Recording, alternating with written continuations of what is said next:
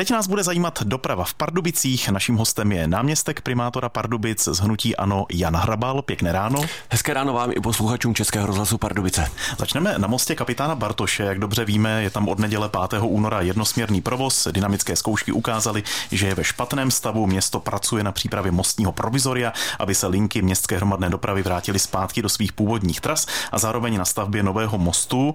Něco nového v tomto směru. My jsme měli informaci, že dočasný most by mohl být v provozu na podzim letošního roku. Já bych chtěl využít této příležitosti a nejprve se omluvit všem pardubákům, kterým jsme tímto rozhodnutím, které vychází z toho posudku, způsobili jakékoliv komplikace. Chtěl bych poděkovat řediteli dopravního podniku, protože oni opravdu na tu nastálou situaci zareagovali velmi promptně. E, naposledy jsem se informoval u pana ředitele včera a měl by ještě rozšířit tu flotilu těch minibusů, které pendlují mezi Polabinami a hlavními nádražím, takže věřím, že i přestane e, že ty autobusy už nebudou jezdit tolik plné, protože se stávalo hlavně v dobách dopravní špičky, že se třeba někteří cestující nevešli, takže i za to se omlouvám. A teď zpět k té otázce. V tuto chvíli jsme v té situaci, že e, řešíme projekt no, mostního provizoria. To mostní provizorium by ze směru od nádraží mělo vy, e, vyrůst na levé straně, čili blíže na západ, mezi tím parovodem a e, současným mostem. A důvod je na snadě, protože je potřeba potom mostním provizoriu vést i trolejbusy a to trolejové vedení je z toho pohledu od nádraží na levé straně. Chceme šetřit náklady. Mm-hmm. Na bezpečnost mostu kapitána Bartoše měli dohlížet strážníci městské policie i kamery.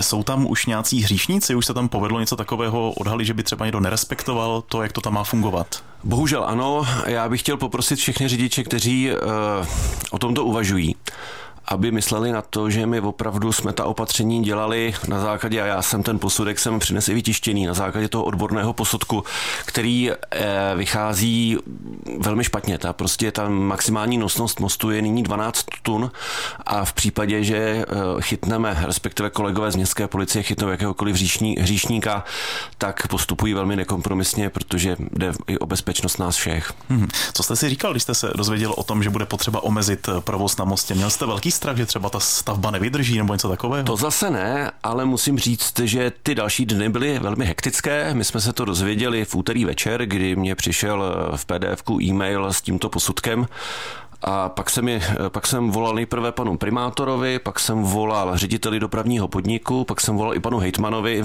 vzhledem ke koordinaci oprav mostu Pavla Vonky. No a teďka je to hlavní agenda mé práce, no, takže není to nic jednoduchého, ale musíme se s tím poprat. Hmm, už jste zmínil Vonkův most, opravy by měly začít v létě, ani Vonkův most není úplně fit, ty opravy chystá Pardubický kraj.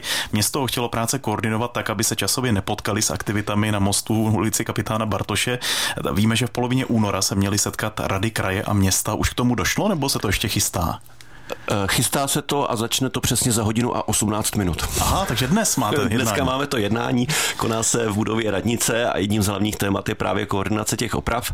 On ten most Pavla Vonky, co mám informace, na tom není také úplně dobře, takže ta diskuze nebude jednoduchá, ale věřím, že najdeme nějaké kompromisní řešení tak, abych, aby ta doprava v Pardubicích úplně neskolabovala, protože si nepřeje, to si nepřejeme nikdo. Český rozhlas Pardubice, přejeme vám hezký den, povídáme si s náměstkem pardubického primátora z hnutí Ano Janem Hrabalem, dostaneme se teď na třídu míru. Město Pardubice začne na jaře s opravou poničené dlažby v západní části. Kvůli stavebním pracím bude provoz policie asi čtvrt roku omezený. Ona je z části pěší zónou, v západní části jsou dlažby až vyskákané. Město opraví úsek od křižovatky s Masarykovým náměstím k části u lékárny. Žulová dlažba zatížená městskou hromadnou dopravou se tam vyklá a láme. My jsme se v anketě ptali na názory dvou pardubických občanů. Jedním z nich je pan Petr, natáčel Lukáš Doležal. Co ty díry na té silnici? No, je to něco příčerného. Dokonce i chodci s tím mají problémy, protože to pamatuju, že tady šel starý pán a brnknul o tu jednu zvyhnutou dlažnici, o holí šel,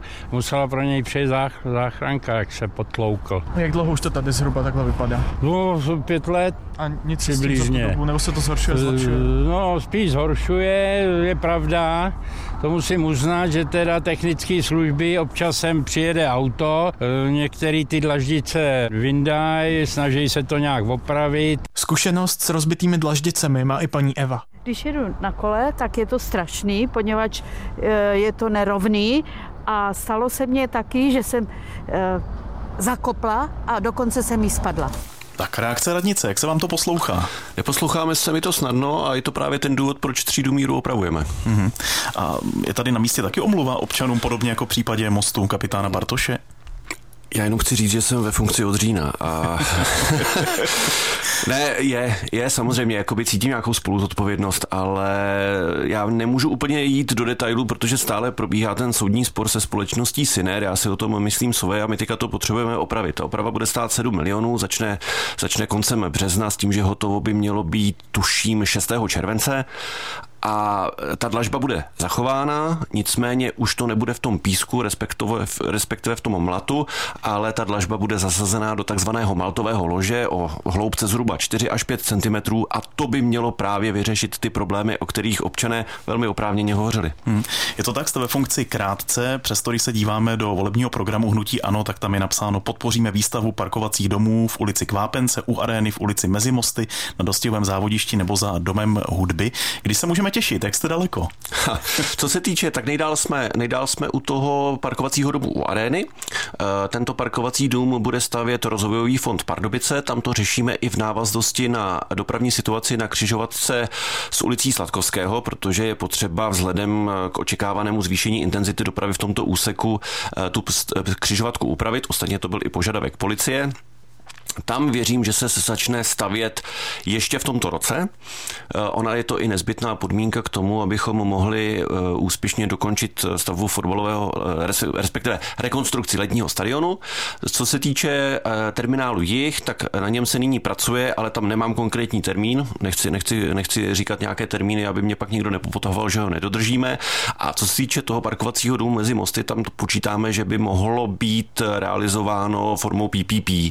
Tak takže ale nejdál, mám-li odpověď na tu otázku, tak nejdál jsme, respektive rozvojový fond uh, u parkovacího domu u Areny. Hmm, a zajímají nás i parkovací zóny, jejich rozšiřování předtím, než budou otevřené další parkovací domy. Je to taky ve hře, nebo skutečně se nebude Musí to být ve hře. Hmm. Omlouvám se, že skáču do řeči, musí to být ve hře. Eh, prvním, první na snadě je lokalita Pardubičky, protože tam je velká bytová zástavba, hovoříme o nové Tesle a ona je to i jedna z podmínek, že rok po zprovoznění my budeme muset zavést rezidentní parkování a já věřím, že občané to přivítají, neboť teďka to parkování u nemocnice je velmi, velmi problematické a zavedení rezidentních zón věříme, by ten problém mohlo vyřešit.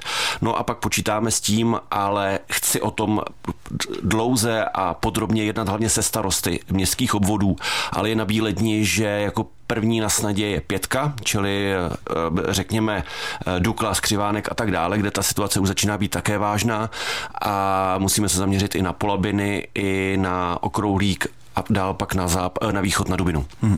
A ještě jednou program Hnutí Ano, inteligentní dopravní systém je rozběhnutý, včetně mobilní dopravní aplikace, kterou doplníme o další módy, už víte o které.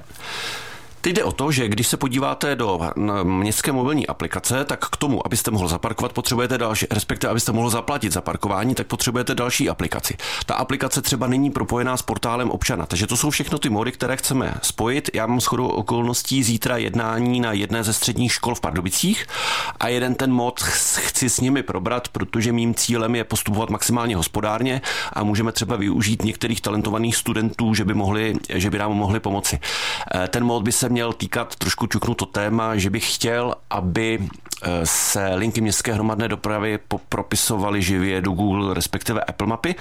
Jsem zvyklý na to cestování, protože věřím, že třeba tím by se mohlo naše město posunout trošku dál, že by pro turisty mohla být ta městská hromadná doprava přívětivější, že ten turista snadněji najde dopravní spojení a nemusí jít přes aplikaci, kterou nezná. Hmm. A jak to vypadá ještě s parkováním u nádraží, u obchodních center, protože tam je to často velmi náročné pro řidiče. Tam se chystají nějaké změny nebo má vůbec město na to nějaký vliv? Nemá, protože ta, pokud se bavíme o parkování u toho nyní zavřeného eh, Alberta, tak vzhledem k tomu, že se jedná o neveřejnou komunikaci, tak my v tuto chvíli nemáme žádnou páku eh, to změnit. A my cílíme na to, že se zvýší počet parkovacích míst v souvislosti s výstavbou eh, nového obchodního centra v úvozovkách přes ulici a cílíme i na to, že s provozněním lávky přes nádraží a s provozněním terminálu jich, tam eh, taky budou nová parkovací místa a třeba občané, kteří cestují na nádraží ze Svítkova, z Dukly anebo z té jižní jeho západní části Pardubic, tak vlastně nebudou mít motivaci jet přímo k nádraží, ale zaparkují eh, v, na terminálu jich a pohodlně přes lávkou se dostanou buď to na terminál B, který, měl by byl, který by měl být spuštěn v červnu, v červenci, anebo se dostanou na peron hlavního vlakového nádraží. Tak to budeme dál sledovat. Všechno, co se týká nejenom parkování v Pardubicích, ale obecně dopravy. A naším hostem byl muž, který má dopravu pardubickou v gesci, náměstek pardubického primátora Jan Hrabal z Hnutí Ano. Tak díky za váš čas a naslyšenou. Přeji vám všem pěkný den a mějte se fajn. Tento pořad si můžete znovu poslechnout v našem audioarchivu na webu pardubice.rozhlas.cz.